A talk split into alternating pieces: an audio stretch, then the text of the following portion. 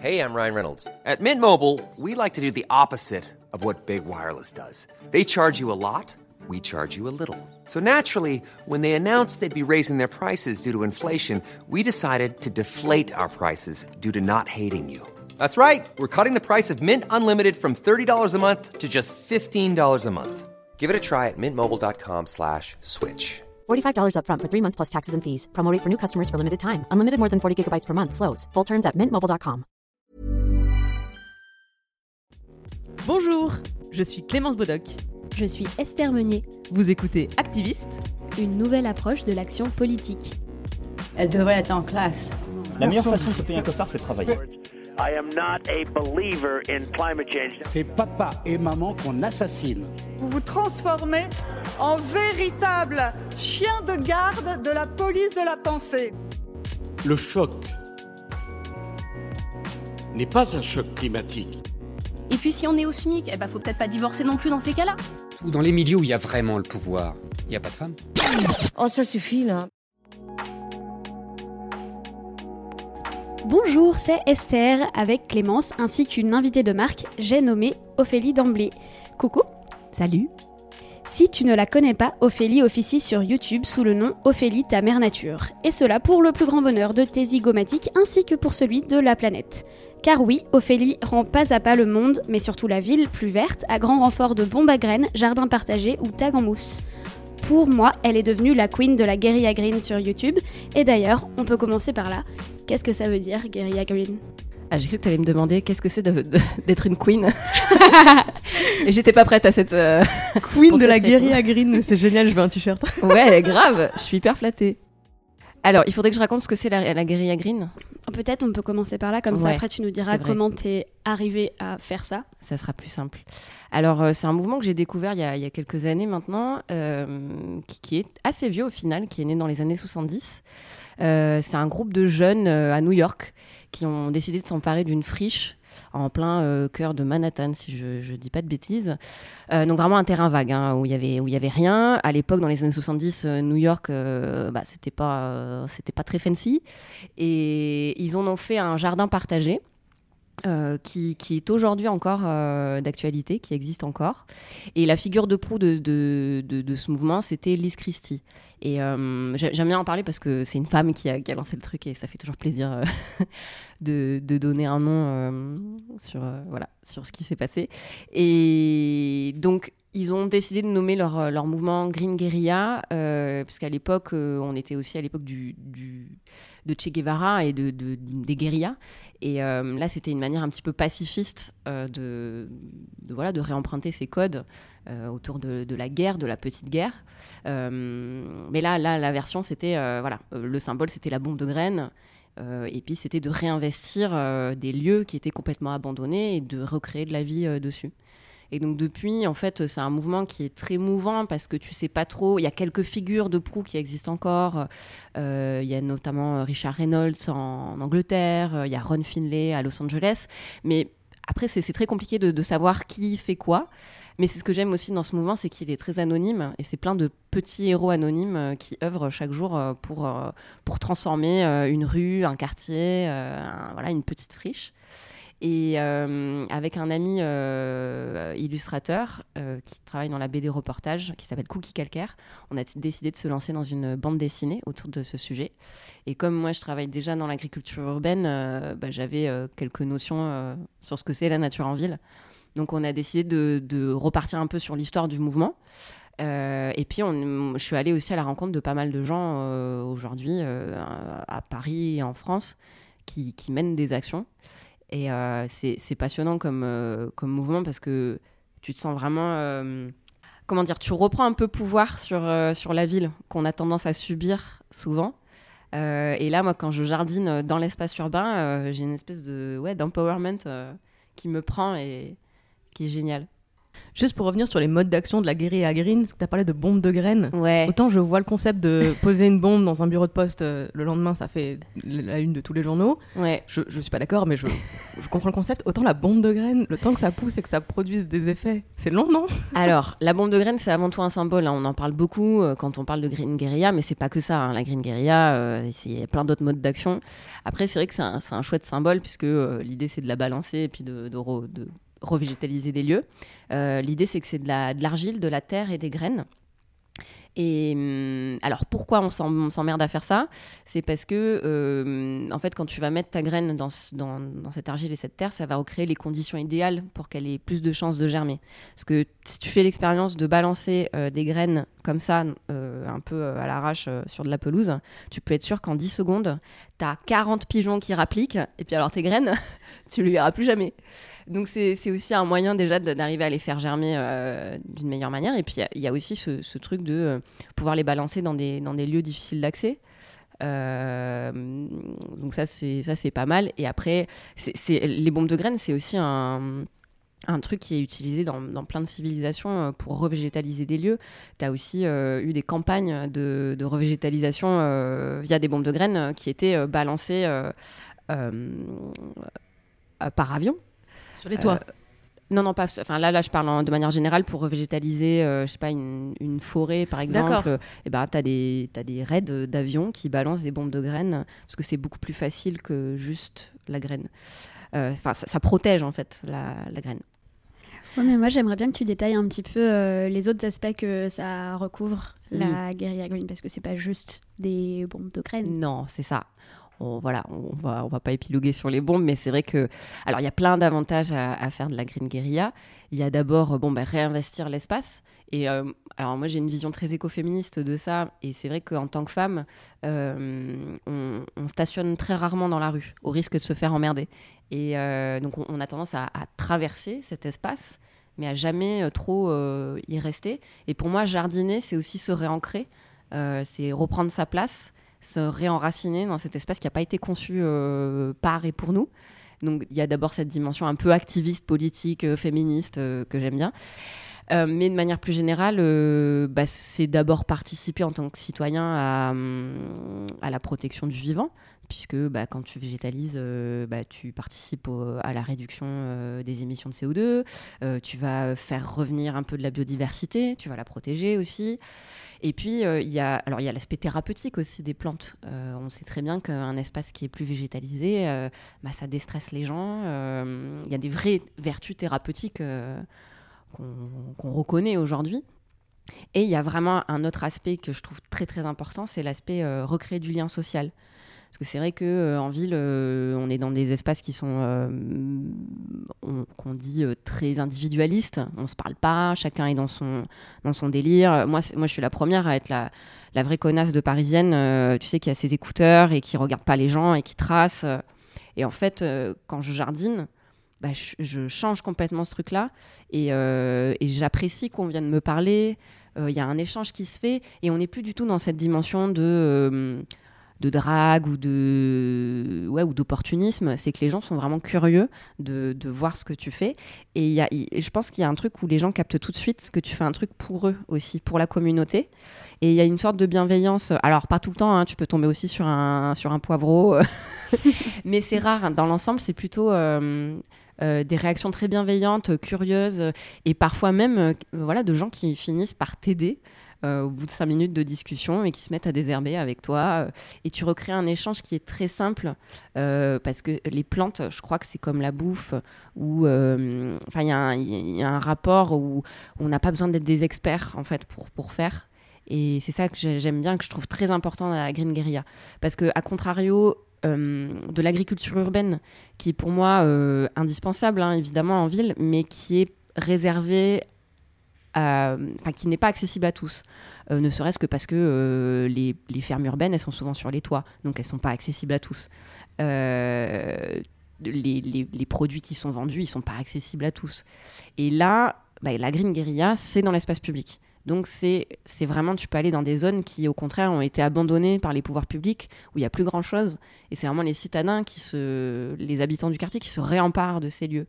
Et, j'aime bien ce truc-là aussi de désobéissance civile qu'on n'oublie pas qu'on a notre pouvoir aussi d'agir euh, chacun. Et c'est bien beau de réduire ses déchets euh, chez soi, je trouve ça très important évidemment. Mais euh, là, on parle vraiment d'un lieu commun, quoi. Et, et, et, et, je crois vraiment à, à la toile d'araignée.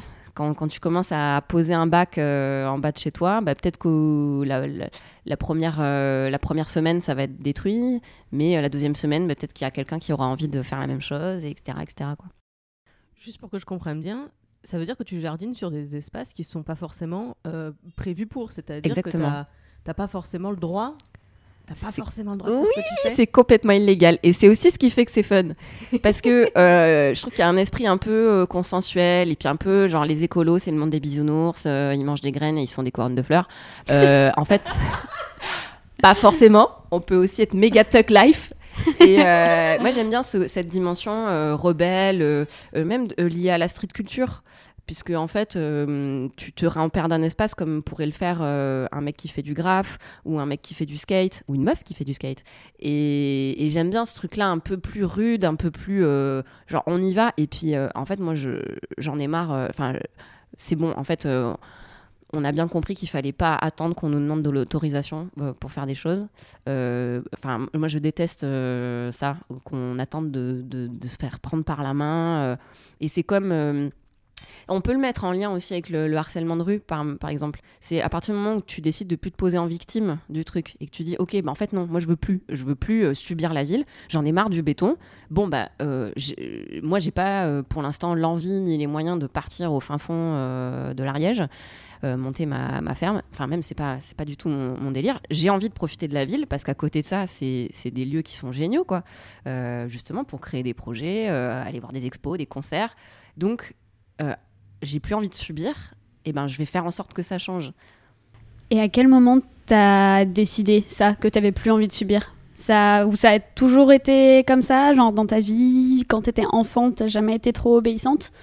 Ou c'est Euh, quelque chose qui s'est fait sur le tard euh, C'est un long process. euh, euh, moi, c'est sûr que depuis ado, j'ai des groupes de musique. Alors, attention, vous allez trouver le rapport dans quelques instants.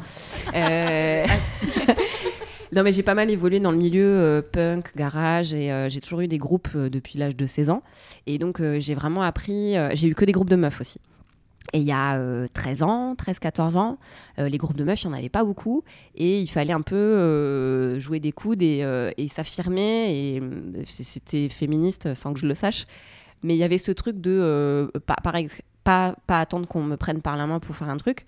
Et moi, j'ai monté des groupes euh, comme ça, tu vois, juste euh, parce que j'avais envie avec mes copines euh, de faire du punk.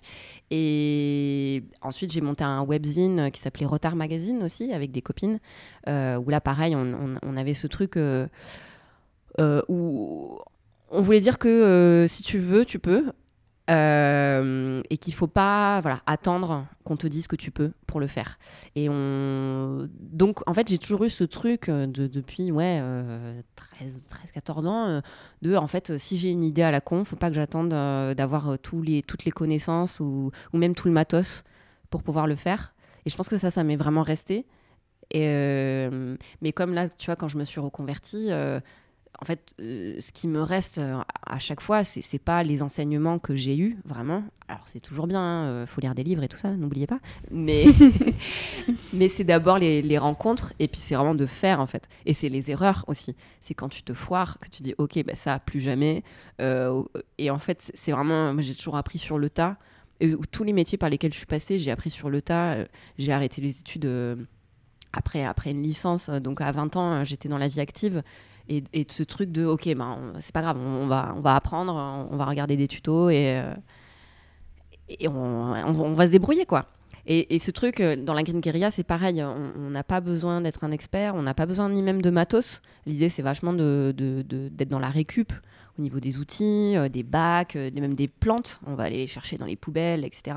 Et j'aime bien ce truc de, on n'a pas besoin de thunes, on a, faut juste être un peu créatif, quoi. Tu as abordé ta reconversion? Oui. tu l'as glissé comme ça au passage. Hop, on n'a pas eu le temps de.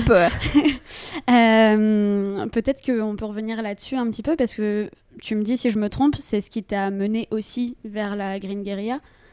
Oui c'est le moment où tu dis qu'avant tu bossais dans la com et euh, oh, tu as décidé de tout jeter. tout à fait. Alors oui, moi, je suis un gros cliché. Euh. Est-ce qu'on peut repartir de la licence du coup? C'était quoi comme licence? Alors je vais, il va falloir que je fasse mon CV, c'est ça? Je, juste le Ça va être le bordel. Hein, les... On va prendre un point de départ. Je propose un point de départ, un point intermédiaire et comme ça on comprend l'arrivée. Alors, à l'âge de 17 ans, je suis partie à Paris. Euh, tu sais, là, je suis montée à la capitale parce que je viens du sud. Donc j'ai fait des études dans le cinéma et le théâtre. Euh, et j'avais mes groupes de musique à côté. Puis la musique a pris pas mal de pas sur, euh, sur le théâtre. Parce qu'à l'origine, je voulais être comédienne. Et oui, le grand classique. Euh, Comme tout le monde. voilà, c'est ça. Et en fait, je me suis rendu compte que le milieu de la musique était vachement plus fun. Donc j'ai vachement bossé là-dedans. J'ai bossé en maison de disques. Et puis après, j'ai un peu bifurqué sur le monde des médias. Donc j'ai fait bah, chroniqueuse radio. j'ai été, j'ai fait de la voix aussi un peu en tant que comédienne voix. Euh, on a monté Swebzine aussi, où on faisait pas mal de booking euh, d'événements. Euh, et puis, j'ai fait pas mal de jobs de merde aussi. Hein. Enfin, non, pas de merde, des jobs alimentaires et qui me m'épanouissaient pas beaucoup. Mais donc, vendeuse, serveuse, etc. Mais c'était pas ma vocation. Donc, Mais ça payait le loyer. Mais ça payait le loyer, contrairement aux piges. Mais Regarde le même rire. tu sens comment Voilà. Nous, on fait fortune, je vois de quoi tu parles. Ah bon? Anyway. Euh, et puis mon dernier job en date, qui là pour le coup était euh, bien payé pour l'une des rares fois de ma vie, euh, ça a été dans une agence de pub, où là je m'occupais des, réseaux sociaux et puis un, peu des contenus événementiels. J'assistais la directrice de com. Donc l'une des rares fois de ma vie où, j'ai pu mettre de l'argent de côté. Et, et c'est vrai que ça a été un super passage. J'ai aucun regret là-dessus parce que, bon, déjà, je suis rentrée un peu dans l'antre de la bête pour les écolos, tu vois, c'est un peu intense d'aller bosser dans une agence de pub. Et, euh, et en même temps, j'ai pu y rencontrer euh, plein de gens euh, super intéressants et, gentils, quoi. Il pas, c'est pas, pas le diable. Et, et puis, au moment où j'ai négocié ma rupture conventionnelle, alors oui, parce que bon, du coup, ça faisait déjà quelques années que je réfléchissais à ça, à l'écologie, au fait qu'on est quand même un peu en dissonance entre euh, sa vie euh, de citadin euh, à 100 à l'heure et puis tout ce qui se passe sur nos sols en termes d'agriculture. Enfin, Comment tu as eu cette prise de conscience-là? Bah, y a eu, y a pour moi, il y a, y a, deux rythmes différents. Il y a ce long, cette longue prise de conscience de plusieurs années, et je dirais bien 4-5 ans, vraiment de lecture, euh, moi, c'est vraiment passé par la bouffe euh, parce que j'adore manger et, euh, j'aime, la nourriture saine. Enfin, j'avais envie de manger des, bons produits. Et quand tu as envie de savoir comment c'est fait, ben, tu, rentres dans une espèce de. vortex d'infos hyper anxiogène et puis tu te rends compte que la situation des agriculteurs elle est terrible, que nos terres deviennent complètement infertiles, qu'on est sur des enjeux qui sont très graves quoi. Donc ça ça m'a profondément angoissé mais c'était c'était lent quoi, c'était et puis, euh, mais ça, ça devenait de plus en plus intense. Et en fait, c'était génial aussi de bosser dans une agence de pub parce que là, on est sur des enjeux au quotidien qui sont tellement hors réalité. On est sur des budgets indécents, on est sur des problématiques euh, enfin, absurdes tu vois, en termes de choix, de couleurs, de trucs, euh, alors qu'en fait, on verra même pas ça au final. Euh. Enfin, tu sais, on est, en fait, on est sur une absurdité, ou même, euh, moi, c'était prendre deux heures par jour le métro pour aller à Boulogne. En fait, j'étais en telle dissonance que c'est ça aussi qui m'a poussé. Enfin, parfois, il faut aller. c'est pour ça que d'aller mal, c'est alors sur le moment c'est chiant, mais en fait c'est des moments aussi où tu reprends une sorte de pulsion de vie et tu te dis ah, c'est bon là plus jamais quoi. Plus jamais je veux ça dans ma life. Mais il faut l'avoir connu pour euh, pour plus en avoir envie quoi. Si, si c'était un long enfin un parcours semé de, petits oiseaux et de ça ça marcherait pas quoi. Donc voilà euh, agence de pub. Mais le deuxième déclic vachement plus violent et, beaucoup plus efficace ça a été ma rupture euh, avec mon mec de l'époque où là c'était bah ça voilà ça faisait plusieurs années qu'on était ensemble et et en fait, bah, tu es tellement mal aussi que, euh, pareil, tu es dans une pulsion en fait, euh, où tu as besoin de changement, tu as besoin vraiment de passer à autre chose, de rentrer dans un nouveau cycle. Et, euh, et moi, ça a été bah, du coup très brutal. quoi. J'ai vraiment, genre, allez, on se sépare avec mon mec. deux mois après, je négocie ma rupture conventionnelle. Et j'ai été hyper encouragée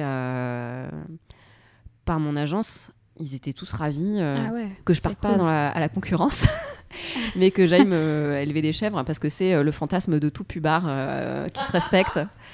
Et non, non, mais vraiment, j'ai été hyper. euh, Enfin, je me suis sentie, euh, euh, ah, ouais, soutenue par tous mes potes aussi. euh.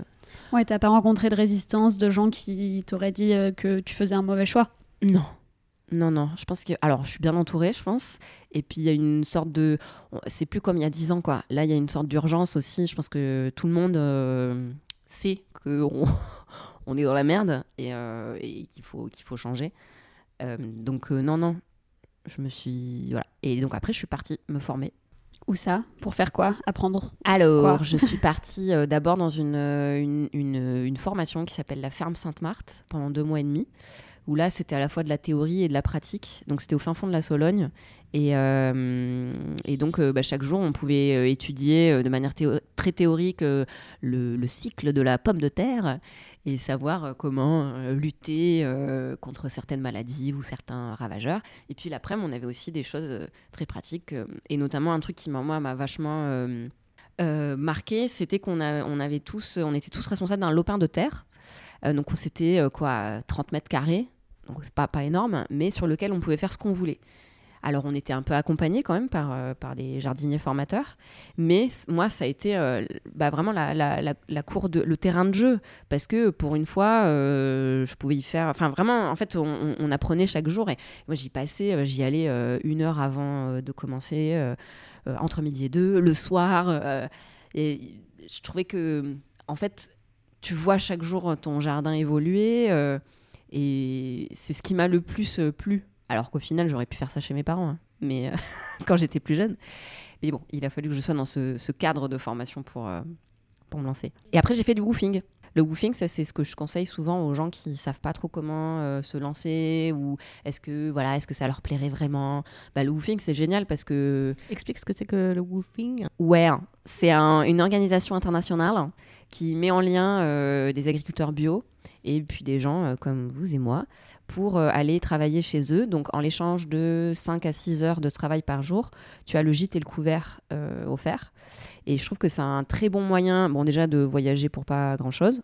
Après c'est un peu de boulot, mais euh, c'est- c'est vraiment un super moyen de déjà de se mettre en conditions réelles et de voir euh, si tu es capable, même ne serait-ce que physiquement, de, gérer euh, l'activité. Et puis, tu te rends compte aussi que euh, chaque ferme a sa particularité. Donc, un type de terre, un, un type de... Et puis des techniques très différentes. Et mm, je trouve que c'est un très bon moyen de faire un tour, tour d'horizon un tour d'horizon de, de, de, ouais, de ce qui peut nous plaire ou pas. Et moi, typiquement, je me suis rendu compte qu'en maraîchage, euh, bah, j'ai putain de mal au dos et aux genoux et que c'est hardcore hein, en- physiquement. Et, euh, et je savais que dans l'agriculture urbaine, euh, notamment, c'est beaucoup plus de choses à la verticale. Et donc, tu es beaucoup plus souvent debout, par exemple, et c'est quelque chose qui me correspond mieux. J'ai un profond respect pour les maraîchers parce que pour les agriculteurs en règle générale, hein, c'est un- c'est l'un des métiers les plus nobles et en même temps, putain, les gars à 50 ans, ils sont rouillés quoi. Et on, devrait, euh, je, pense, dans tous les centres de, formation euh, d'agriculteurs, euh, leur imposer le yoga quoi.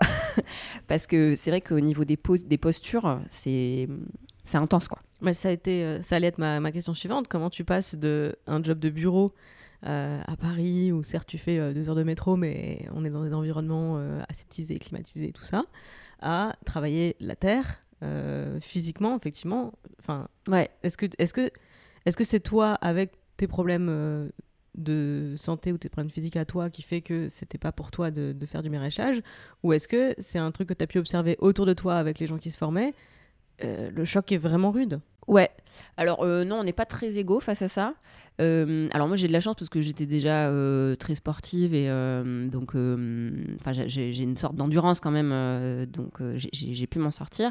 À contrario de gens qui se reconvertissent à 50 ans, gros respect et, qui, souffrent peut-être plus et, parfois d'autres non. hein, il y en a qui ont 50 ans et qui ont une pêche incroyable et, et qui te et qui et où tu te sens très très très très vieille et très euh, voilà. Euh, mais oui oui c'est intense. Après euh, c'est rigolo, mais moi j'ai plus de souvenirs du moment où j'ai vraiment bossé en agence de pub. Où, ah, en fait, avant j'étais freelance, donc j'étais habituée à bosser dans les cafés, à bouger, à faire ma vie.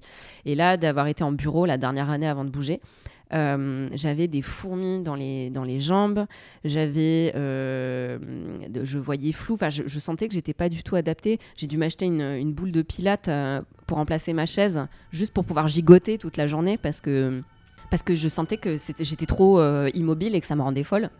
Donc non, au contraire, ça a été une certaine libération. Après, c'est sur la longueur où, en fait, effectivement, quand t'as passé 8 heures dans un champ, putain... Tu dors bien. Tu dors bien, mais t'as mal, t'as mal au dos. Enfin, l'heure de yoga, ensuite, elle est, elle est indispensable, quoi. Et donc, ouais, c'est, c'est, c'est pas facile.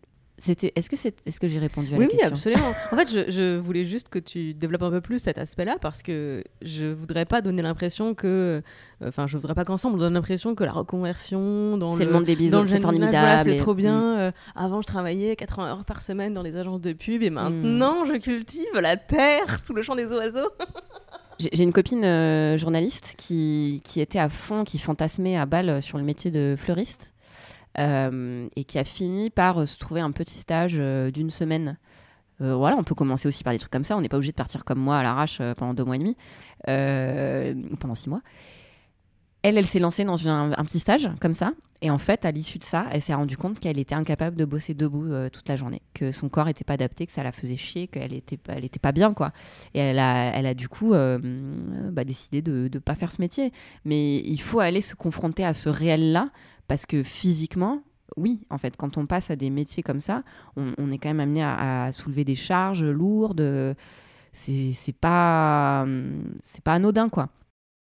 Et autant, je pense que tu peux aller. euh, Enfin. tu- quand on, sur nos jobs à nous, euh, de, de, de rédaction, de journalisme, etc., quand t'as une petite crève, bon, tu vas pas au bureau pour pas contaminer les collègues, mais t'arrives à bosser, tu C'est vois. ça. Quand t'as une petite crève et que tu dois passer 8 heures dehors. quand tu es dehors sous la flotte. euh, Alors, c'est c'est ce que j'ai appris aussi euh, dans, dans le travail de la terre, c'est que parfois il faut aussi se accepter les choses. Moi, ça m'a ça m'a redonné un peu de, une forme d'humilité et de et de rapport au temps euh, vachement moins impatient. Je suis quelqu'un euh, assez hyperactif et, impatient. Et, euh, et en fait, il y a un moment où, en fait, quand les éléments sont contre toi, que ce soit la météo ou même les insectes, ou même toi, justement, ton corps qui veut pas, eh ben, il faut accepter. Il faut pas se battre. Euh, on n'est pas dans la même immédiateté que justement dans les travaux, de bureau où, euh, où tu dois répondre à un mail euh, en 10 minutes. et là, en fait, ça t'apprend vraiment à, en fait, à accepter que tu contrôles pas, que c'est la nature qui contrôle les choses et que toi, t'es rien à côté de ça. Et ça m'a assez calmé par rapport à ça. Maintenant, quand j'ai des emmerdes, je le prends avec plus de. pff, je dirais pas de sagesse, mais. De, de philosophie. de, ouais, voilà. De résilience. Ouais.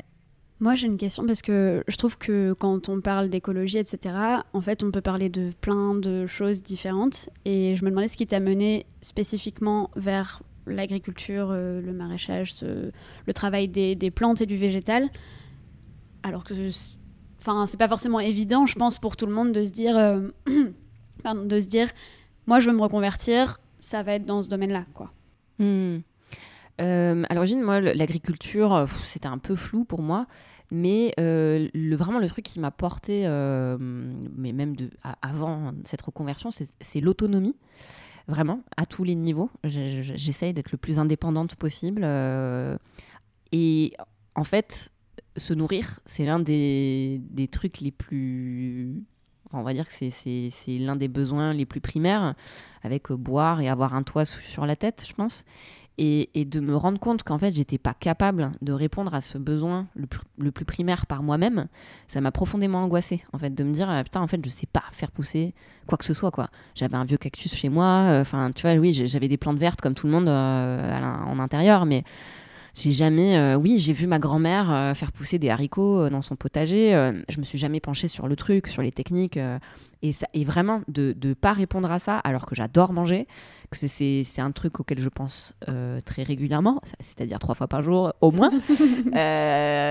Ça, c'est- c'était, c'était insupportable en fait. Et ce truc de me dire, putain, mais je suis une pauvre meuf quoi. Alors oui, euh, organiser des, des teufs, euh, ça, aucun souci. Mais alors par contre, euh, manger une courgette, euh, alors là, il n'y a plus personne quoi. Faire pousser la Faire courgette. pousser, la faire pousser, oui, parce que la manger, ça c'est facile. Mais non, la faire pousser.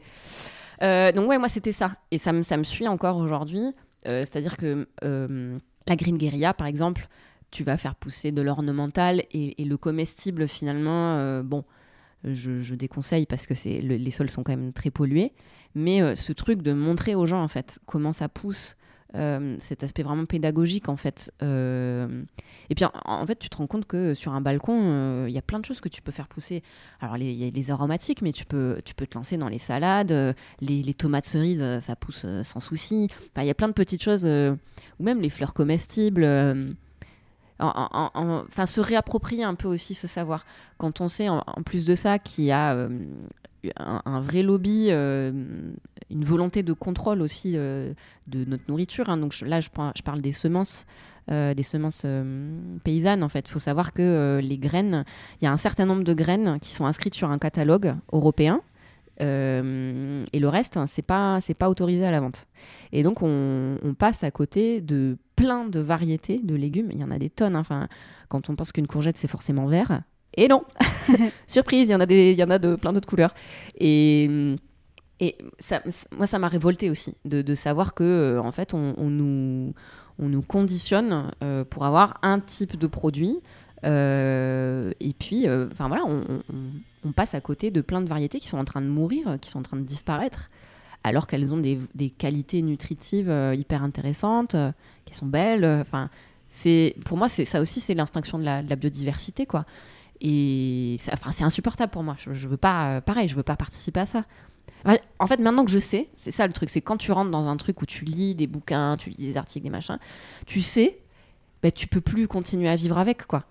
C'est quand tu sors de l'ignorance, euh, tu, rentres dans une souffrance, en fait, de, de rester inactif. On peut revenir juste un instant sur les, les semences. Ouais. Qui contrôle? Qui décide en fait? Qui décide qu'est-ce qu'on a le droit de planter ou pas? Et qui vient contrôler ce que tu À plantes ou ton pas? avis Ah Alors, non, je mais- pense qu'il y a des personnes euh, de, de type euh, très vieux et très riches qui ont envie de, de contrôler. euh. En fait, le problème, c'est que rien n'est fait pour rendre autonomes les paysans. Euh, L'idée, c'est euh, que chaque année, les paysans se retrouvent bloqués et euh, doivent acheter leurs graines ou leurs plants pour, bah voilà, pour, pour les faire pousser et que ça donne des légumes. L'idée, c'est que, en fait, les, moi, les semences dont je parle, c'est des semences qui sont reproductibles. Et c'est là où, en fait, l'agriculteur retrouve une forme d'autonomie. C'est que chaque année, il va pouvoir récupérer ses semences et, et les refaire. Et tout, tout est mis en place pour que ça n'arrive pas. Euh, et Pour qu'ils doivent les racheter. voilà, exactement. Et euh, en fait, on, on a, on, on a, euh, on a créé des, des semences qui, euh, qui, si tu les fais euh, se reproduire l'année suivante, euh, vont être, on appelle ça les semences hybrides. Donc, la- l'année suivante, elles vont être un petit peu, comment dire, mal formées ou un peu mutantes, quoi. Et seront moins productives, etc. Et Donc elles sont, elles sont designées entre guillemets pour ne pas être. euh, voilà, elles ont été transformées Ok. euh, pour correspondre à un certain calibre, à voilà, une forme de régularité, etc. Sauf qu'elles sont pas reproductibles. D'accord. Donc, donc chaque si année, de les reproduire toi-même, ça, ça va, ça va te décliner, ça va pas voilà, marcher. ça va être défaillant, quoi. Ok. On essaye vraiment de préparer une famine mondiale, c'est ça, c'est ça le projet en fait. Et on essaye de ben, je me demande. Ok. Bah, tu sais, ouais. Ok, maintenant moi, je, Peut-être, moi, je pose des questions. bien. Moi, je fais mon travail de journaliste, je pose des questions. Ouais. Après, c'est mon point de vue, hein, mais je, pense qu'on est peut-être là-dessus. Je crois que je viens de, je crois que je viens de toucher la frontière de l'absurde du capitalisme. Moi, je comprends le- la logique du capitalisme. Je comprends la logique d'un système qui tu produis, euh, tu dégages des profits, tu réinvestis, tu récupères les profits. Ouais, je mais je comprends la logique en fait. mais appliquer à la semence, À l'eau ou à la nourriture, appliquer à, voilà, mortifère. appliquer à l'eau, à la nourriture, À la santé. C'est mortifère. Ouais, aussi. Mm. Et je, je- là, j'ai du mal à comprendre qui c'est qui pilote. Enfin, que- comment est-ce qu'on se rend pas compte que On ça n'est pas ouais. possible en fait d'appliquer cette logique à ces, à ces domaines-là. Enfin, que c'est nous qui sommes dans la merde à la fin. Et là, on parle des semences, mais euh, c'est le même souci pour les plantes médicinales. Euh, le métier d'arboriste euh, n'est plus reconnu en France euh, depuis les années 40. Euh, les plantes médicinales, c'est pareil. Il y a un certain nombre de plantes qui sont inscrites sur un catalogue. Voilà, on te donne l'autorisation. Mais pour le reste, interdit. Euh, donc en fait, les, producteurs ou même les vendeurs, les herboristes, se retrouvent dans des, failles juridiques ou même euh, dans des prises de risques hein, euh, par rapport à leur métier, où ils, bossent dans l'illégalité pour continuer de donner accès aux gens à, à des plantes qui soignent, quoi. Et à votre avis, ça vient d'où tout ça? C'est pareil, c'est les mêmes gens, c'est les mêmes personnes. J'étais loin de soupçonner que faire pousser des légumes était à ce point politique. Et ben ouais, en fait, moi je me sens. euh, en fait, j'ai l'impression de, de- de faire de la politique ouais, quand, quand je jardine. C'est clair. C'est beaucoup plus que. Alors, il faut voter, c'est très important. mais. euh, Planter des graines aussi. mais planter des graines, c'est un acte hyper militant, au final. Mais c'est fun aussi, hein. Faut, faut, faut pas oublier, c'est hyper fun. non, mais ça, c'est vrai. Alors, ça, c'est un truc euh, sur lequel. euh, c'est- Enfin, c'est c'est très important pour moi, mais euh, la green guerilla, euh, typiquement, pour moi, c'est c'est une manière aussi très fun de se lancer. Parce que l'écologie, ça peut être un, mouvement assez anxiogène, euh, parce que justement, on est, on est criblé euh, d'injonctions aussi. Il ne faut pas faire ci, il faut pas faire ça, ça c'est mal, ça, ça va détruire la planète, euh, etc. Alors oui, mais il faut faire attention aussi parce que les gens peuvent être très vite paralysés. Et moi, la première, hein, quand, je, quand je lis un peu trop de, ch- de choses là-dessus, je suis en PLS pendant 48 heures et en fait, ça n'a servi à rien d'être en PLS. Donc pour moi, de... mais, je trouve que les médias ont un rôle important aussi à jouer là-dedans. C'est-à-dire que montrer que c'est la merde, c'est bien, mais à côté de ça, pour moi, c'est 50-50. Il faut aussi montrer les solutions à, hauteur, quoi.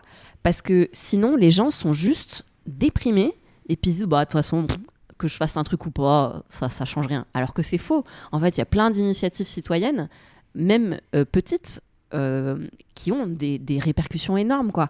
Donc, euh, donc la green guerilla, c'est aussi dire, les gars, euh, en fait, euh, balancer une bombe de graines, c'est pas que pour sauver la planète, hein, mollo, c'est parce que c'est super fun. Mais moi, je kiffe trop. Je me suis acheté un, un, un- comment on appelle ça? Lance-pierre. Un lance-pierre. Et je m'éclate avec. Ça ne sert à rien. hein. C'est juste pour le style. Mais qu'est-ce que c'est le kiff, en fait? Donc il y a- vraiment une dimension fun, il faut que ce soit un terrain de jeu en fait. En fait, c'est bon là, on a compris que c'était la merde. Bon, ça y est, il faut faire, aussi l'accepter, faire le deuil de ça, et puis se, faire kiffer quoi. Non, mais je te rejoins complètement là-dessus. Enfin, moi, ça a été aussi euh, ma démarche dans une certaine mesure dans les sujets que je traite, parce que on parle d'écologie, mais en droit des femmes, euh, c'est pas forcément euh, plus joyeux le reste du temps non plus. On parle quand même surtout des trucs qui vont mal.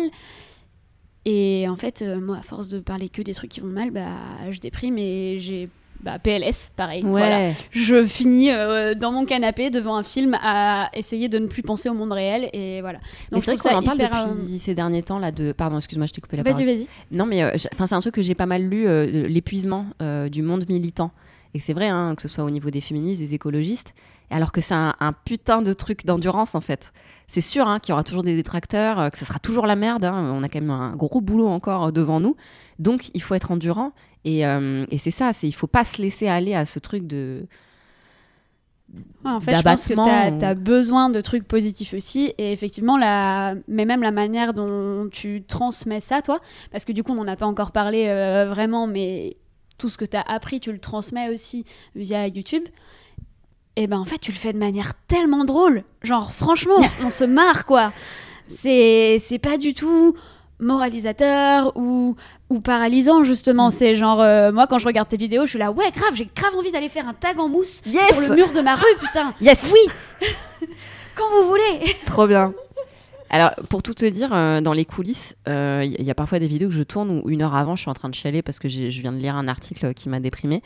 Mais par contre, c'est vraiment une discipline que je me, donne. C'est putain, tu montres pas ça à la caméra.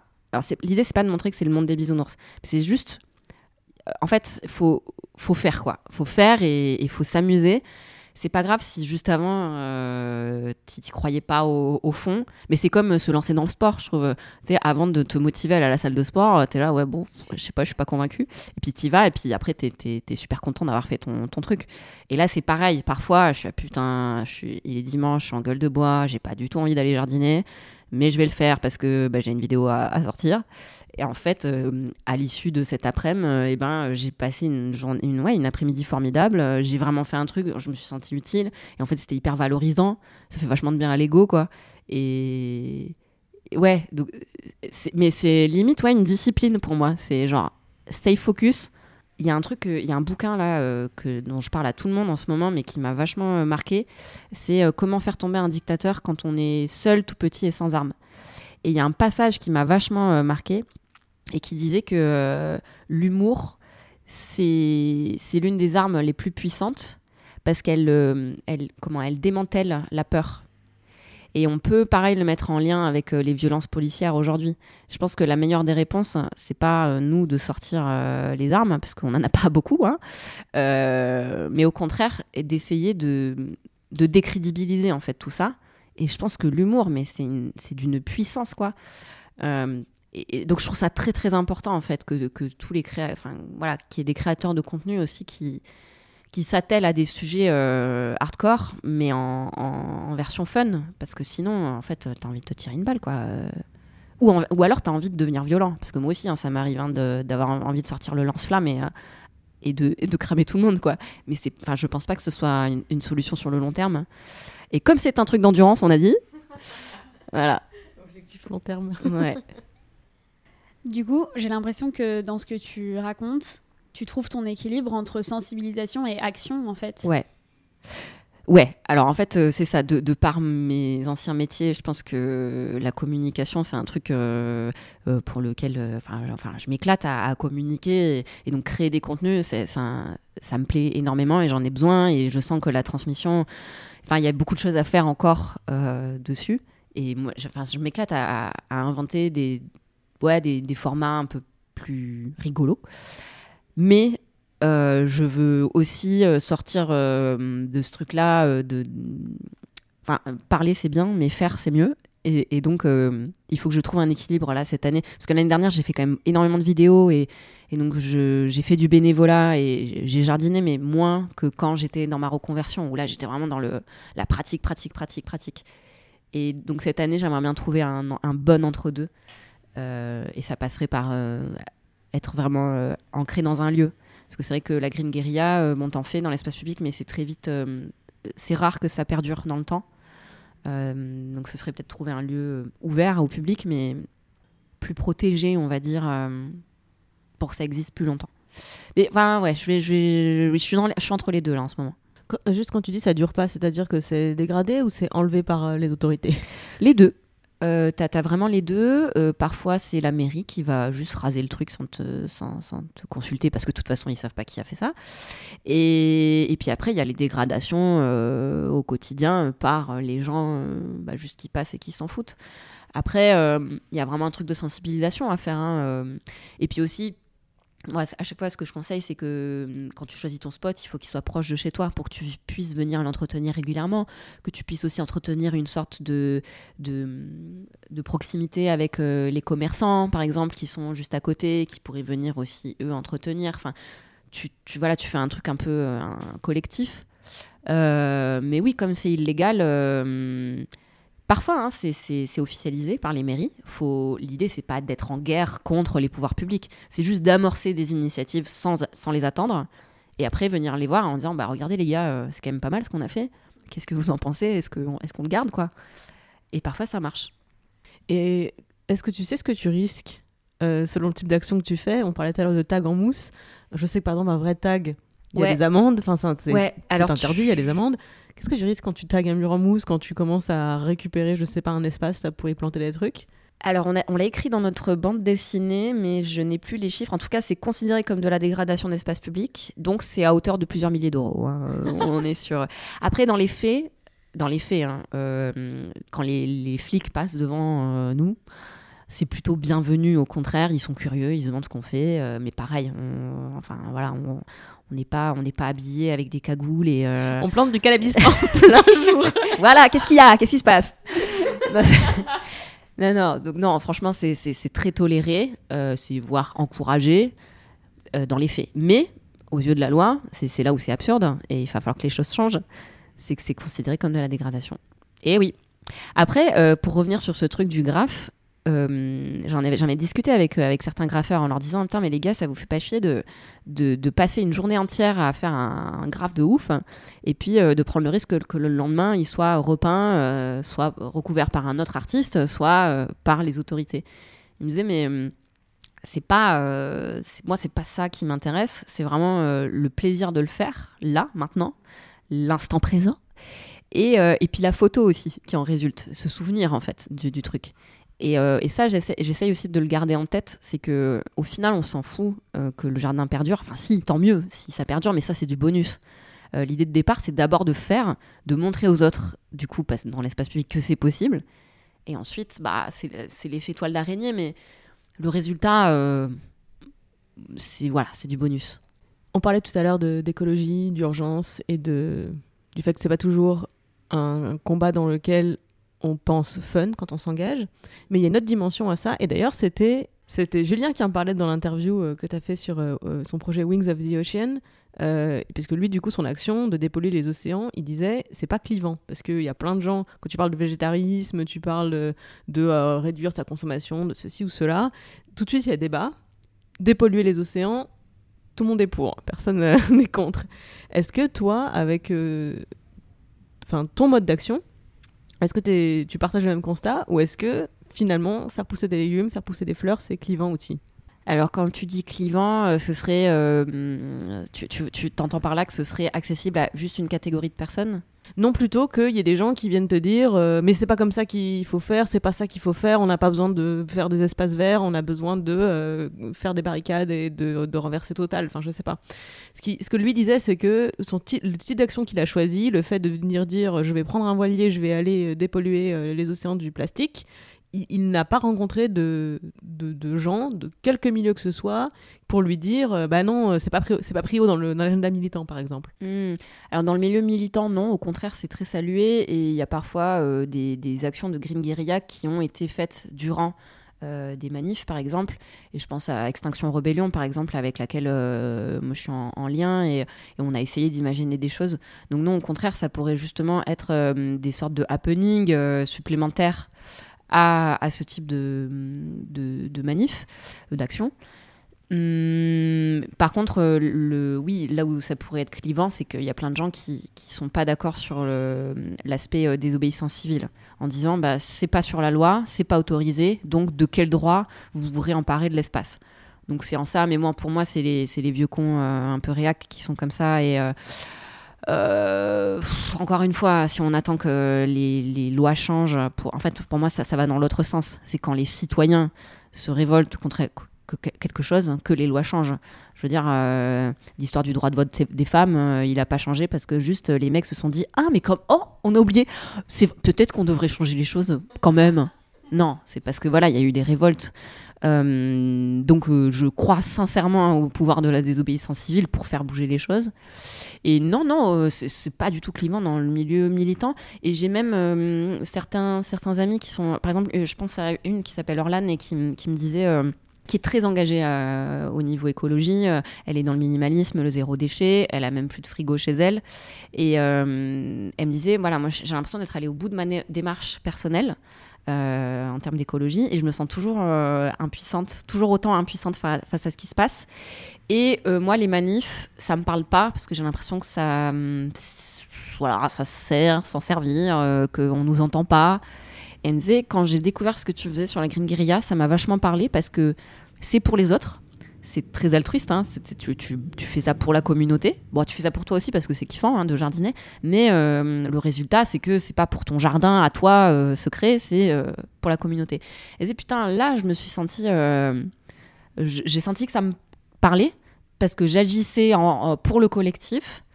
mais j'agissais, j'étais dans une. Elle avait l'impression que c'était beaucoup plus impactant que de juste marcher dans la rue. Euh, voilà, donc ça peut être une autre solution euh, pour militer. Mais pour moi, la Green Guerilla, c'est un outil comme un autre, en fait. hein, euh, Il y, en- a plein d'autres. Ouais, toi, tu, tu ressens pas ce truc de.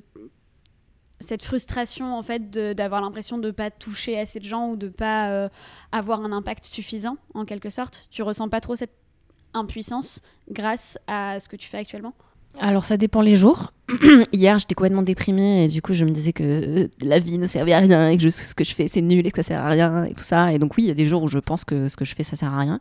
Et puis, il y a d'autres jours où, euh, en fait, euh, le pouvoir des réseaux sociaux, hein, quand même, hein, est, puissant. Et quand je reçois des messages de gens qui me disent, bah putain, euh, en fait, grâce à tes vidéos, grâce à ta BD, bah, je me suis lancée, j'ai installé un compost dans mon immeuble ou j'ai balancé des bombes de graines, j'ai, enfin, tu vois, là, en fait, tu te rends compte du réel impact de, voilà, de, ton boulot et, ça, porte énormément. Et donc, euh, c'est là où à chaque fois je me dis, ouais, quand même, communiquer sur ce qu'on fait, c'est très important parce que faire les choses dans son coin, c'est bien. Mais quand tu les montres, quand tu, tu donnes exemple de, de toi, ton, tes expériences, c'est puissant parce que c'est, pour moi, c'est vraiment l'effet toile d'araignée, quoi. Il y a, y a ce truc où les gens se disent, ok, mais en fait, si elle peut, moi, je peux faire. Il y a ce truc d'identification aussi. Moi, dans mes vidéos, je montre mes fails, euh, je montre quand ça foire, euh, quand j'y arrive pas. et, donc, je pense que les gens peuvent aussi sortir de ce truc-là. Ok, c'est pas grave si ça foire, euh, euh, je vais essayer quand même. euh. Trop cool, non, parce que c'est un truc que je pense beaucoup de personnes peuvent ressentir. Parce qu'il y a plein d'actions qui sont à l'échelle individuelle ou qui sont à l'échelle très locale. Et je trouve que justement, on perçoit pas assez la dimension politique de ce qui est local et le pouvoir que ça a en fait. Tout à fait. Après, euh, tu vois, par exemple, la Green Guerilla, ça peut être autant balancer ses pépins de pommes euh, par la fenêtre quand tu es sur la route et, euh, que tu vois des étendues de pelouse où il n'y a rien. Moi, j'ai fait ça euh, à Noël et, euh, et franchement, euh, c'était drôle à faire. Et en même temps, c'était hyper politique, mais c'était drôle. Enfin, tu vois, il y a ce truc où euh, c'était une toute petite action à la con, mais c'est de la Green Guerilla au final. Donc ça, c'est un, voilà, c'est un petit- une petite chose, mais euh, si tu vas de plus en plus dans, ton engagement euh, autour du jardinage dans la rue et, tout ça, tu peux aller jusqu'à euh, un jour investir une ZAD, donc zone à défendre, et où là, tu luttes pour de vrai contre la bétonisation des terres agricoles. Et, et là, on est sur un gros engagement collectif qui est hyper fort aussi. mais ce que j'aime bien dans ce mouvement, c'est que tu as, tous les degrés aussi d'action et tu peux euh, juste euh, aller planter trois fleurs sur un rond-point, comme euh, monter un, un vrai collectif, voire de, une asso, euh, et investir un, un- lieu, quoi, une friche. La ZAD, c'est un truc que tu as déjà fait toi?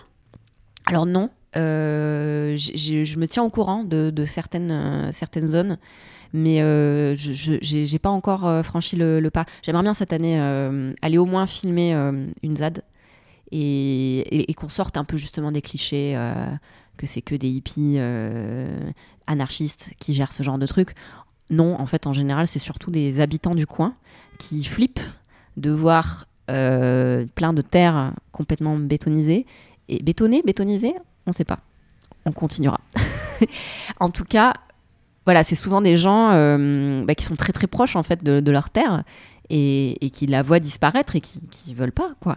Et hum, donc c'est vraiment des mouvements citoyens quoi. Et moi j'ai vraiment envie d'insister sur ce truc là, c'est que c'est comme les mouvements de désobéissance civile. Euh, Rosa Parks, c'était une petite meuf euh, qui sortait de nulle part et euh, on n'est pas obligé d'être un grand activiste euh, depuis 10 ans, euh, syndiqué, etc., pour euh, lancer un mouvement. Quoi. Au contraire, je pense que c'est même... euh, et ça, dans le bouquin euh, Comment faire tomber un dictateur, ils, ils le disent aussi, c'est même plus facile en termes d'identification euh, de se dire que c'est le petit vieux papy du coin qui avait rien demandé, mais qui, qui est là, euh, euh, que voilà, que de se rapprocher de quelqu'un qui a 15 ans de, formation politique derrière lui.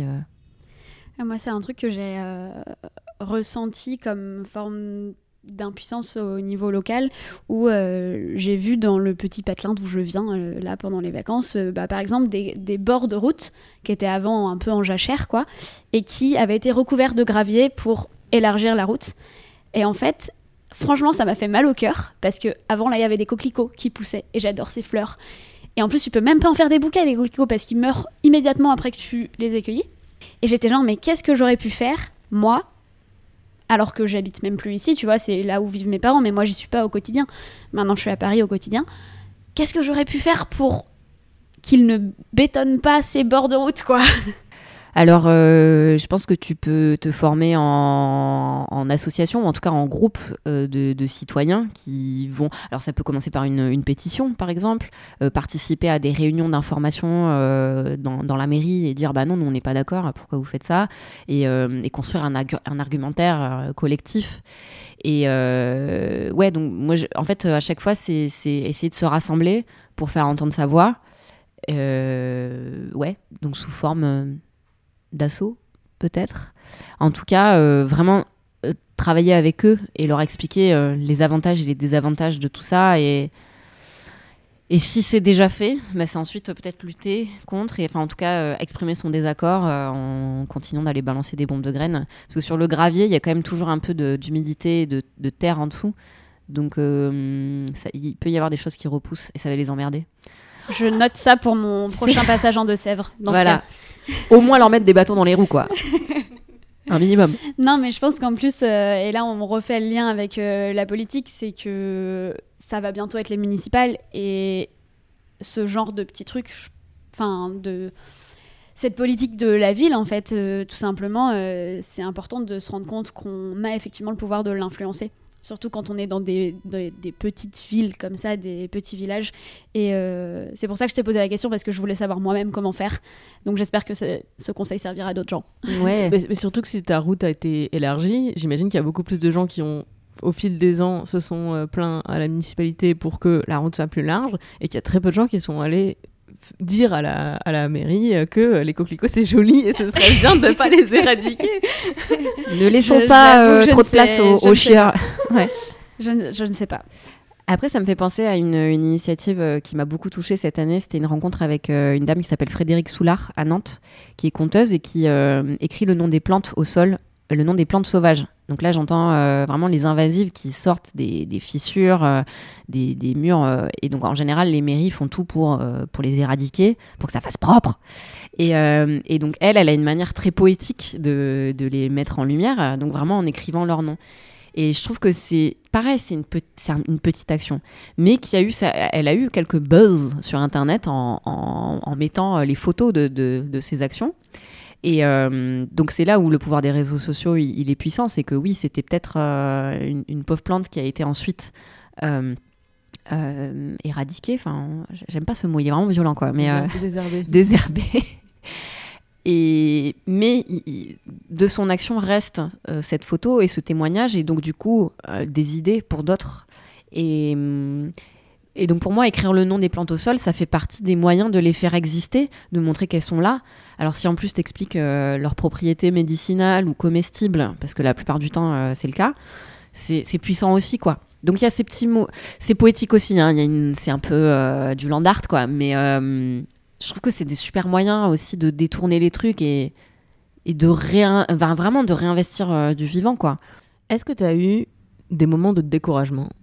Des, moments où tu t'es, des moments tu t'es dit c'était quand même plus confortable la pub Alors, euh, jamais pour euh, la pub, genre jamais. euh, sur l'aspect confort, jamais. Parce que. Alors oui, j'ai fait un an dans, dans une agence de pub, mais auparavant, je cumulais les jobs. J'en ai eu jusqu'à 3-4 en même temps. Et, et donc, euh, ce truc de précarité, de, jamais trop savoir euh, si je vais avoir un, salaire décent et tout, c'est pas quelque chose qui m'a qui m'a angoissée dans mon changement de vie. Euh, par contre, c'est sur l'utilité de ce que je fais où, euh, où là, oui, clairement, mais encore, euh, comme je vous disais, hein, hier, euh, j'étais au fond du trou et je me disais que ce que je faisais était nul. Enfin, en tout cas, ça servait à rien, que de toute façon, on va mourir, donc de toute façon, j'ai ma phase émo. Et donc oui, c'est un, combat de tous les instants, de, de garder le cap et de se dire qu'en fait, il n'y a pas de petites actions, il y a... L'important, c'est vraiment de faire et, vraiment continuer de faire, de faire, de faire. Et même si ça. Enfin, il n'y a pas de petits impacts non plus. Je pense que. il- Voilà. Euh, mais c'est une vraie discipline. Et euh, moi, pareil, comme, comme toi, Esther, j'évite de regarder trop les infos parce que je sais que je suis hypersensible et que et ça peut vraiment me paralyser. Donc comme je sais ça, eh ben j'évite. Alors oui, je me coupe de pas mal d'infos du coup, mais c'est une manière pour moi de me protéger pour continuer d'agir quoi. Et, euh, et en fait, je me dis que quoi qu'il arrive, on le sait que c'est la merde quoi. Et je, trouve que c'est vraiment un moyen aussi, euh, et c'est pour ça que je trouve que les, les- les journalistes ont un vrai pouvoir là-dessus, quoi, de, de nous faire euh, agir ou pas. Euh, il doit y avoir un temps de révolte, on doit se sentir euh, révolté face à ce qui se passe, mais si à côté de ça, on montre pas les solutions et les gens qui ont décidé de prendre à bras le corps euh, le problème, il n'y a rien qui se passe, quoi. on est juste figé sur place. Et, je peux faire partie de ces gens-là euh, parfois, donc je sais à quel point ça doit être vénère pour des gens qui sont encore dans des boulots qui leur conviennent pas. Ou euh, moi j'ai déjà ce luxe incroyable de faire euh, de faire ce que je kiffe. C'est, une chance, euh, c'est pas une chance parce que je, je me suis fait chier euh, parce que ça arrive, mais en tout cas c'est, du luxe. Euh, donc ouais, non c'est pas tous les jours. euh, le, le monde des bisounours et et il y a vraiment ce truc de euh, faire gaffe à pas prendre toute la misère du monde sur les épaules parce qu'on peut avoir tendance à ça à vouloir tout bien faire et alors que non moi je merde encore aujourd'hui euh, je me suis acheté une paire de bottines euh, pendant les soldes euh, et chaque jour je regarde cette paire de bottines en me disant putain putain putain les soldes quoi je me suis fait je me suis fait couillonner donc et, et encore une fois, hein, ça c'est mon truc, c'est à mon échelle. Il y en a d'autres pour qui ça va être, je sais pas, de, de, de, de plus utiliser du tout de plastique. Enfin, chacun son combat, quoi. Mais comment tu fais pour pas te décourager? Alors, je ne regarde pas les infos, premier truc. Euh, alors, attention, hein, c'est cliché, mais euh, j'essaie de faire du yoga au moins une heure par semaine.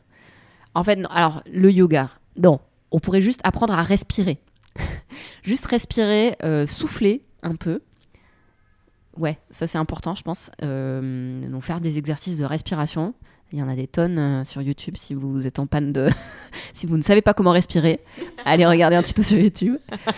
Il y a ça, et puis euh, j'essaye au minimum quand même. euh, Alors j'ai la chance d'avoir un bel, un bel endroit où j'ai plein de plantes chez moi, mais c'est ouais, me reconnecter au moins une fois par jour près d'une plante. Donc ça peut être aller juste regarder son peu, son- sa petite succulente qu'on a sur son bureau, ou aller carrément marcher dans un parc. Enfin juste se, se, rapprocher au moins une fois par jour du, du vivant. je, suis, je partage ton analyse sur le rôle des journalistes. On y reviendra parce qu'avec Esther, on a l'intention d'aller voir quelques journalistes aussi dans le cadre de ce podcast pour parler de la dimension très politique d'informer. Euh, je suis d'accord avec ce que tu dis. Moi, j'ai juste une objection en forme de réflexion qui est, je, je pense qu'aujourd'hui, euh, l'enjeu, c'est plus de donner l'information parce que tout le monde, beaucoup de gens sont en mesure de donner de l'information, euh, mais c'est de retrouver un lien de confiance en fait avec les, gens qui nous lisent ou qui nous écoutent ou qui, ou qui les regardent à la télé. Euh, moi, j'ai l'impression qu'aujourd'hui, il y a un lien de confiance qui est rompu et qu'on peut raconter toutes les belles histoires et montrer les belles solutions. Je suis pas persuadée que ça passe encore. Je trouve que Mélanie Laurent et Cyril Dion, avec leur documentaire euh, Demain euh, le film, ont réussi à, à toucher et à inspirer beaucoup plus de gens que, enfin, je sais pas combien de journalistes et de magazines et de, et de reportages basés sur le même principe en réalité. Justement, en réalité, moi j'ai l'impression que en fait, il y a des courants journalistiques qui sont le journalisme de solution, euh, le journalisme positif, etc., qui sont, à mon avis, trop peu connus, euh, déjà par le grand public, mais aussi trop peu reconnus par la profession elle-même, euh, où c'est beaucoup plus valorisé de dénoncer quelque chose qui va pas que de pointer quelque chose qui est un changement positif ou voilà. Et je pense que, ok, il y a un lien de confiance à recréer, mais que ça peut contribuer à recréer ce lien de confiance parce que en fait les personnes comme toi Ophélie qui arrêtent de s'informer parce que c'est trop déprimant bah elles ont aussi perdu ce lien, de, ce lien de confiance parce que juste c'est plus supportable à long terme. Euh, Au-delà de déprimant, c'est effectivement paralysant. On enregistre cet entretien, là on est le 15 janvier, on a quand même commencé l'année avec une menace de troisième guerre mondiale, euh, de guerre nucléaire entre les États-Unis et, et l'Iran. En plus, quand on voit qui est à la tête des États-Unis, personne n'est rassuré sur sa capacité à Oh prendre non. des décisions rationnelles. Donc en fait, moi j'ai vu ça et je me suis coupée. Alors que c'est vraiment mon métier en ce moment de, de- m'informer et de, et de relayer de l'information, je me suis coupée pendant sept jours des, des médias en me disant il faut que j'attende de voir ce qui va se passer euh, entre États-Unis et Iran. Et je sais, pour le coup, c'est pas 24 heures chrono, donc je vais pas le suivre comme un feuilleton haletant parce que je ne sais pas ce qui va se passer. Et je, je retiens encore mon souffle parce que donc là on en est à euh, un avion a été abattu, euh, l'Iran a reconnu que c'est eux qui avaient abattu l'avion. Enfin, je veux dire on en est à, on en a un moment. Je suis sûre que c'est des épisodes que qu'on étudiera dans les cours d'histoire euh, d'ici quelques quelques décennies. Comme nous on étudie la crise de Cuba en disant putain ils ont eu chaud. Ouais. non, c'est sûr. Après, euh, quand tu dis que c'est militant de, de, de parler des, des initiatives positives, euh, pour moi, non, ce serait plutôt objectif de, de mettre autant du bien, enfin du positif que du négatif dans un sujet. Euh, et ce, enfin, je sais pas, j'y vois pas que forcément un acte militant dans le fait de montrer euh, ce qui se passe de bien aussi dans le monde. Qu'est-ce que, euh, qu'est-ce que Non, t'en c'est une question de choix d'angle, mais en fait, ça rejoint la discussion qu'on avait tout à l'heure sur euh, le système capitalistique appliqué à des schémas qui ne conviennent pas. Et ben, ça marche pour le domaine de l'information aussi. On, on sort quand même d'une expérience, nous, sur un magazine web, euh, comme plein de magazines web, comme plein de médias web, qui fonctionnent à, eh ben, il faut générer de l'audience. Donc, on le sait au bout d'un moment, qu'est-ce qui génère de l'audience? On le sait très bien que quand on fait une, une news sur, euh, oh, regarde, une chaîne YouTube, Ophélie, ta mère nature, c'est trop bien, fait pousser des légumes, c'est génial, ça marche vachement moins bien que euh, une énième histoire de euh, oh cette femme s'est fait euh, a été agressée dans la rue, voyez comment elle a répondu à son agresseur et ça ça fait un carton et c'est c'est enfin d'un côté il y a de l'indignation et de la et de la colère, de l'autre il y a uniquement du, du positif. Ça, ça marche pas en fait sur les algorithmes des réseaux sociaux, ça marche moins bien. Tu voudrais dire qu'on se qu'on aime bien au final se, se complaire un peu dans nos dans nos histoires de merde et et dans Pause, dans- pause, alarme. oui, on enregistre dans les conditions du direct, hein, il y a des, des ambulances. Non, enfin dans les histoires de merde, j'entends par là euh, dans le négatif, dans les histoires à sensation, dans Tu, dis, tu parlais tout à l'heure de dissonance. Moi, je pense qu'il y a une, une grande dimension liée à ça. C'est-à-dire que quand on me relate, eh bien, effectivement, une histoire de Troisième Guerre mondiale, j'y peux rien. Donc, quelque part, je n'ai pas de culpabilité, je n'ai pas de responsabilité. Quand on me montre euh, euh, une personne lambda qui décide de changer de vie ou juste de changer de- d'habitude de consommation, euh, tout d'un coup, ça me renvoie à mon propre pouvoir, à mes propres responsabilités, à ma propre impuissance aussi, pour plein de gens qui voudraient changer et n'ont pas les moyens, tout type de moyens, hein, temps, euh, ressources euh, intellectuelles, physiques, ce que tu veux. Je, je pense que c'est, bah, ça provoque une espèce de, de dissonance et bah, tu préfères ne, te mettre à distance de ça et tu ne vas pas vers ce genre de contenu, tu ne consommes pas ce genre de contenu. Et on a compris à quel point ça ne marche pas de parler de consommation euh, Ah de bah alors, médias euh, d'information. Mais, alors sur YouTube, euh, j'ai j'ai une, vraiment une galère en termes de visibilité. Et je me pose vraiment des questions là-dessus. mes contenus ne remontent absolument pas et, et je- ils sont même souvent démonétisés euh, par YouTube. Parce Tes contenus sont démonétisés. Voilà, par tout à fait. Alors, je pense que c'est parce que j'emploie des mots comme guérilla, par exemple. Et, euh, et du, du coup, tout de suite, euh, on me dit que euh, mon contenu est limité. En fait, il faut que tu aies ton compte abonné premium, je sais pas quoi, pour, voir, pour que mes vidéos soient monétisées. Mais mais je- mon contenu n'intéresse pas les publicitaires. Euh, c'est vrai. hein. Je- Alors, quelque part, je devrais être flattée, hein, euh, c'est sûr. Mais tu, tu vois aussi que dans, dans les algorithmes, enfin, dans, euh, ce- moi, mon, mon type de contenu n'est pas du tout euh, mis en valeur, quoi. Parce que je vends rien, au contraire, j'insiste à, j'incite à la déconsommation.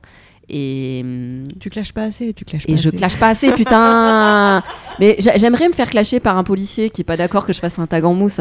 Voilà, là, il y aurait du clic. Non, mais j'avoue, je suis choquée parce que autant je sais, euh, et surtout pour être sur YouTube moi-même, que notamment des contenus euh, qui parlent du corps des femmes, euh, de, de la manière euh, de vivre nos sexualités, etc., sont systématiquement démonétisés ou quasi systématiquement démonétisés. Eh bien, Mais bienvenue alors, dans mon monde. L'écologie aussi. Du Et côté ça, des je plantes, ne savais c'est pas. pareil. Alors moi j'ai un- vraiment un- une vision assez activiste et, et politique hein, d'en parler. Donc c'est sûr que euh, je suis pas là en train de vous montrer comment faire des couronnes de fleurs, mais euh, c'est pas très écolo en fait les couronnes de fleurs en plus. Je me rends compte. Bref. Euh, mais voilà, c'est sûr que je galère au niveau des vues. C'est clair. Mais t'es- hein. Mais t'es pas non plus en train de faire du, du contenu qui euh, incite à, À la violence, non. Voilà, à la, à la Pas vraiment, violence. non. C'est donc c'est assez, assez incompréhensible. Enfin, vraiment, quand on parle d'activisme, de militantisme, il y a des, des modes d'engagement, et des modes de lutte qui sont incroyablement plus violents que de se réapproprier des espaces publics pour euh, les reverdir. Bien sûr, mais sur YouTube, quel annonceur ça intéresserait? Mon sujet, bah, elle a pas des masses quoi. Parce que, euh, en fait, euh, moi, je, je- mon modèle, il, est, il est compliqué aussi. Je fais de la création de contenu pour, pour peu de projets. Euh, je, je mets très rarement en valeur des produits. Euh, donc, en fait, euh, c'est sûr, je, je joue pas le, le, jeu de l'influencing classique. Donc, c'est compliqué, c'est sûr. Ouais, je suis complètement d'accord avec cette analyse. Et d'ailleurs, je me demandais tout à l'heure si tu étais d'accord de nous dire comment tu Comment je vis vis. Mais Ouais. bien sûr. De quoi tu vis Avec plaisir. Qui te paye Alors, en tout cas pour ce qui est de l'année euh, 2019, parce que là on est en janvier, on va voir hein, de quoi je vis. Mais euh, en janvier, 2000 enfin en- donc l'année dernière, j'ai vécu essentiellement de mes créations de contenu euh, vidéo, et donc j'ai fait euh, deux grosses collabs, notamment avec euh, Too Good To Go qui lutte contre le gaspillage alimentaire, et puis 18h39 euh, qui est le média lié à Castorama et, euh, et pour qui j'ai fait pas mal de tutos bricolage jardinage. Ce qui est génial à chaque fois, c'est qu'on me laisse carte blanche euh, pour mes, mes contenus et donc je, m'éclate. J'ai fait aussi des choses pour Enercop et, euh, et La Ruche qui dit oui. Et j'ai aussi reçu, une subvention du Centre national de cinéma pour ma série sur la Green Guerilla. Donc ça, ça a été une grande nouvelle et, euh, et je suis hyper euh, heureuse qu'une telle institution soutienne un sujet comme le mien alors que les mecs avaient très bien compris que j'avais, j'étais pas très suivie. Donc euh, super nouvelle. Et puis j'ai eu aussi euh, des droits d'auteur en tant que euh, co- co-auteur de la bande dessinée. Et ensuite c'est des petites choses. Donc je- j'anime régulièrement des ateliers autour du jardinage pour les nuls. Et puis je participe à des conférences. j'écris des petits articles de temps à autre. Donc ça c'est voilà. Et puis de temps en temps, mais j'en ai pas eu assez l'année dernière, des contrats des petits contrats euh, donc d'entretien euh, de plantes, de potagers. Ça, c'est selon les projets, euh, c'est de l'associatif ou du privé, mais euh, voilà, ça va être des grandes campagnes de plantation, par exemple, sur laquelle je suis réquisitionnée. euh, euh, voilà. Et, et cette année, je, pareil, ça va être très aléatoire. euh, je compte sur, euh, sur ça, sur la création de contenu encore. Donc, je vais voir avec qui, euh, avec qui j'ai- j'ai en- j'ai envie et où on me propose de, bosser. Et j'aimerais avoir aussi un lieu où je puisse euh, concrètement faire beaucoup plus régulièrement des ateliers et faire pousser des trucs. Après, j'ai bien compris, et ça, on nous l'a aussi pas mal répété en formation, que euh, tu ne peux pas vivre que d'une seule activité. Euh, je pense que ça s'applique à plein d'autres métiers, mais en tout cas, dans, dans- dans le monde de l'agriculture, vivre uniquement de sa vente de légumes ou de plants ou de fleurs, c'est pas suffisant. La plupart du temps, ils vont voilà, euh, faire des ateliers, des formations en plus, euh, bah ouais, créer aussi des contenus. Et moi, ça me convient bien parce que j'ai- j'aime avoir tous ces, tous ces aspects-là euh, dans mon métier. J'en ai même besoin. Mais tu es obligé de. Tu as aussi pas mal de choses en, en produits transformés. T'en as qui vont se lancer dans les confitures, euh, les choses comme ça, parce que c'est, ils arrivent vraiment à valoriser leurs produits, à mieux les stocker aussi. euh. Donc, faut réfléchir à ces trucs-là. Et euh, par exemple, là, ça fait presque trois ans que j'ai changé de vie. Euh, je suis loin d'avoir trouvé une stabilité ou même un modèle. ouais, là, on est encore dans, du précaire, dans du très. Après, c'est la vie de freelance. hein, ça, c'est sûr que je l'ai choisi. J'aurais pu rempiler sur des. En, fait, j'ai été responsable de certaines fermes urbaines, donc j'aurais pu me relancer là-dedans. Mais je kiffe tellement euh, bosser seul que. Enfin, bosser seul. Bosser pour d'autres, mais à mon compte, que j'ai du mal à, voilà, me réintégrer dans un projet euh, en tant que salarié. D'accord. Donc, on arrive à la fin de l'interview et euh, j'ai trois trucs que je voudrais te demander. D'abord, est-ce que tu as une personne qui t'inspire à agir comme ça? Je vais faire un petit big up à, à une copine qui s'appelle Marion et qui a monté un, un projet qui s'appelle Les Sourciers, qui a une chaîne YouTube aussi notamment. Alors elle est à Donf euh, dans le dans l'hydroponie. Alors moi c'est une méthode de culture euh, qui me me parle pas euh, à 100%, mais je trouve ça hyper intéressant la manière dont elle transmet tout son savoir. Elle, euh, a monté sa ferme en hydroponie avec son compagnon dans le Gers. Et, en fait, ce que je trouve génial, c'est qu'ils ont vraiment trouvé un modèle où ils arrivent à fournir plein de restaurants dans la région. Ils montent des formations pour transmettre leur savoir. Et elle continue à créer des contenus, donc euh, vidéo. Elle écrit un livre en ce moment. Elle a deux enfants. Et, euh, c'est une fille de mon âge et je la trouve, euh, elle est rayonnante. Vraiment, c'est quelqu'un qui est tellement enthousiaste à l'idée de partager tout ça. Et elle, elle me nourrit beaucoup. euh, Enfin, son énergie me nourrit beaucoup. euh, vraiment, c'est quelqu'un que j'admire. Et, c'est ce truc de, jamais lâcher son enthousiasme, en fait. Parce qu'on sait que, voilà, c'est pas parfait, que c'est pas machin, mais elle est, elle est sans cesse dans ce truc de, ouais, mais on va mieux faire. Et ouais, euh, oui, je transmets. Et donc, ouais, Marion, euh, donc la chaîne YouTube, c'est Les Sourciers. Alors, on est sur un sujet vraiment de niche. hein, mais... C'est quoi l'hydroponie? Alors l'hydroponie, c'est un- une technique de, de culture où en fait euh, ta plante euh, baigne dans une, une substance euh, qui est faite d'eau et puis d'engrais euh, d'engrais. Et donc en fait, ta, ta- ta plante ne pousse pas dans la terre. Elle est vraiment dans, dans cette espèce de solution qui est un- une technique assez intéressante pour justement investir des lieux comme des toits où en fait c'est très compliqué de ramener de la terre. euh, euh, sur un toit, c'est parfois beaucoup trop lourd, euh, etc. C'est des systèmes qui sont très légers à mettre en place, et puis c'est un système qui est très productif aussi. Après, moi, c'est voilà, c'est dans le, les solutions nutritives et tout ça où je suis pas. euh, il y, y a de la recherche encore à faire dessus. Et puis, on est sur euh, un contrôle quasi à 100% de, de la plante. Et là aussi, pour moi, on, sort du côté un peu spirituel euh, d'ancrage dans la terre, etc. Mais euh, il n'empêche, c'est une technique qui est super intéressante et, eux travaillent vraiment à, développer la chose pour que ce soit le plus éthique euh, possible. Donc vraiment, et puis c'est, la personne en elle-même, vraiment Marion, c'est quelqu'un de, rayonnant et, je trouve ça tellement précieux en fait, les gens comme ça, encore de nos jours, putain, on a de quoi être déprimé et, et d'avoir des énergies pareilles, euh, c'est précieux. Euh, Quel conseil tu donnerais à quelqu'un qui voudrait faire euh, pareil que toi? Ça allait vraiment être ma dernière question, c'était je suis débutante en, en guérilla euh, green. Alors pour la guérilla green ou pour se reconvertir Les deux. Voilà. Les deux. On va pas choisir, on va faire les deux. Je pense que tu peux commencer par la, la partie reconversion. Conseil à quelqu'un qui écouterait cet entretien là et, et termine, on a quand même à plus d'une heure d'entretien, et termine en se disant je veux faire comme elle. Alors, euh, moi, ce qui m'a sauvé la vie, hein, c'est vraiment les bouquins. Vraiment lire des livres, ça rend vraiment moins con. Parfait, car ma troisième question était et quel bouquin tu lui mettrais dans les mains? Ah Mais, Euh, mais vas-y. Ouais, non, vraiment lire des livres, ça rend moins con. Alors après, il faut pas faire que ça, hein, mais euh, mais je trouve que ça, ça, ça, vraiment, ça nourrit beaucoup. Et quand je dis lire des livres, c'est pas forcément que des trucs activistes sur l'écologie. hein. Lire des fictions, ça fait vachement de bien aussi. Ça nourrit vraiment le cerveau et ça, hum, et, et, et c'est quand même moins passif que de regarder des vidéos. Je trouve qu'il y a l'action de lire qui est importante, donc on reste dans une action. Et après, c'est euh, genre juste faites. Mais alors vraiment, hein, c'est euh, vous vous cassez pas la tête à, attendre d'avoir euh, un savoir de malade.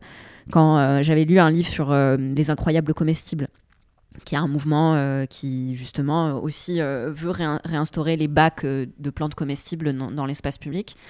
Et, et donc il racontait, voilà, souvent les gens leur demandent, mais alors comment vous vous êtes lancé? Bah juste on a fait quoi enfin genre juste en fait on est sorti on a pris euh, ce qu'on avait sous la main genre des râteaux des pelles et puis on a commencé à jardiner quoi et enfin faut pas se prendre la tête hein. genre vous êtes avec, euh, avec ton pote tu te fais chier un dimanche après même hein, juste euh, tu prends les trois graines que tu avais chez toi, ou genre euh, un- une gousse d'ail, euh, une pomme de terre qui avait germé dans ton placard, et tu vas la planter au pied de ton immeuble. Ça commence par ça. Après, oui, la suite se fera. Tu vas rencontrer des assos, tu vas participer à des festivals, des conférences, et là, tu vas rencontrer des gens. Il y a aussi cet aspect-là euh, très important, c'est de pas hésiter à, à y rencontrer les gens. Je- euh, ce qui me nourrit le plus, euh, au bon, les, livres, ça nourrit, mais c'est d'abord les, relations humaines. Et, et donc, si on n'ose pas faire ça tout seul, faut aller voir des assos. À Paris, euh, je sais que l'association Pépin Production, par exemple, c'est ils montent des pépinières de quartier. Et donc, euh, tous les euh, vendredis, samedi matin, tu peux aller les aider et vraiment avoir les mains dans la terre et faire des choses et rencontrer d'autres gens du quartier. Et donc, vraiment parler aux gens, rencontrer des gens. Et du coup, un titre de livre comme ça qui, toi, t'a t'a aidé à mettre la main à la pâte quelque part? Quand j'ai démarré Solution globale pour désordre non Solution locale pour désordre global de Colline Serrault qui a un grand euh, best à avoir dans sa dans sa bibliothèque d'écolo et puis euh, vraiment là ces derniers temps moi, c'est mon bouquin préf de l'année dernière euh, comment faire tomber un dictateur qui est de non mais non vous irez voir mais c'est un, c'est un putain de bouquin qui, qui donne vraiment envie euh, de faire des trucs et, et vraiment qui on se sent capable. Eh ben, merci beaucoup, Ophélie. Merci. Merci beaucoup, c'était passionnant. Mais euh, ouais, j'ai l'impression d'avoir beaucoup parlé, euh, mais C'est le but. Mais C'est à peu près le but de l'émission. On vous euh, tend des micros, on vous écoute parler. Voilà, c'est c'est exactement le concept. Bah, du coup, no- nos, ti- nos tisanes sont froides. hein. Mais... Ah bah moi je l'ai bu la Ah oui, Ah. elle est clairement là, elle est finie. Je vais reprendre de la tisane et des cookies vegan, merci beaucoup. Parce qu'elle a fait des cookies vegan, ils sont tellement bons. Genre une, mam- une mama italienne. On est très bien accueillis ici. Merci. Euh, si, si, on a failli oublier de dire là, où est-ce qu'on envoie les gens Ah oui. Alors, on les envoie. Tous les gens qui veulent te suivre pour ne rien, rien rater de tes projets. Alors, on les envoie sur euh, ma page euh, YouTube qui s'appelle Ophélie tirer ta mère nature. Bah, J'imagine que si vous tapez ta mère nature, ça, ça marchera aussi. Et, euh, et puis sur Instagram aussi, Ophélie ta mère nature, euh, tout attaché. C'est là où euh, je suis plus active sur tout ce qui est. euh, Enfin, les stories, c'est quand même bien. T'es vraiment dans le vif et tu peux montrer un peu les conneries que tu fais euh, au jour le jour. Donc voilà, je suis là. Merci beaucoup, Trop Ophélie. cool. Merci. Salut. Allez la suivre.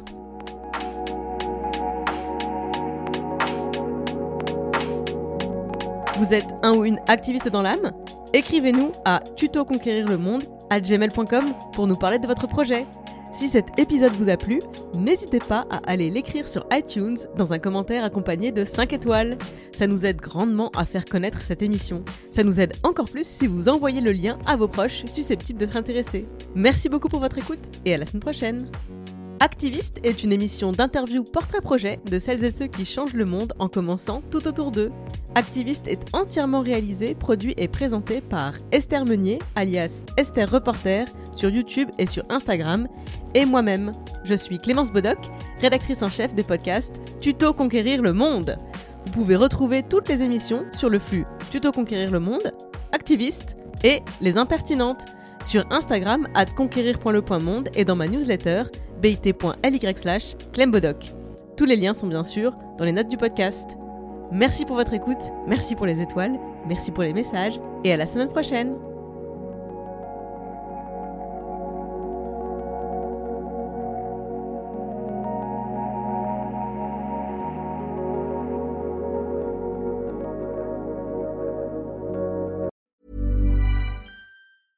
Hey, it's Paige DeSorbo from Giggly Squad. High quality fashion without the price tag. Say hello to Quince. I'm snagging high-end essentials like cozy cashmere sweaters, sleek leather jackets, fine jewelry, and so much more. With Quince being 50 to 80% less than similar brands. And they partner with factories that prioritize safe, ethical, and responsible manufacturing. I love that. Luxury quality within reach. Go to quince.com slash style to get free shipping and 365 day returns on your next order. Quince.com slash style.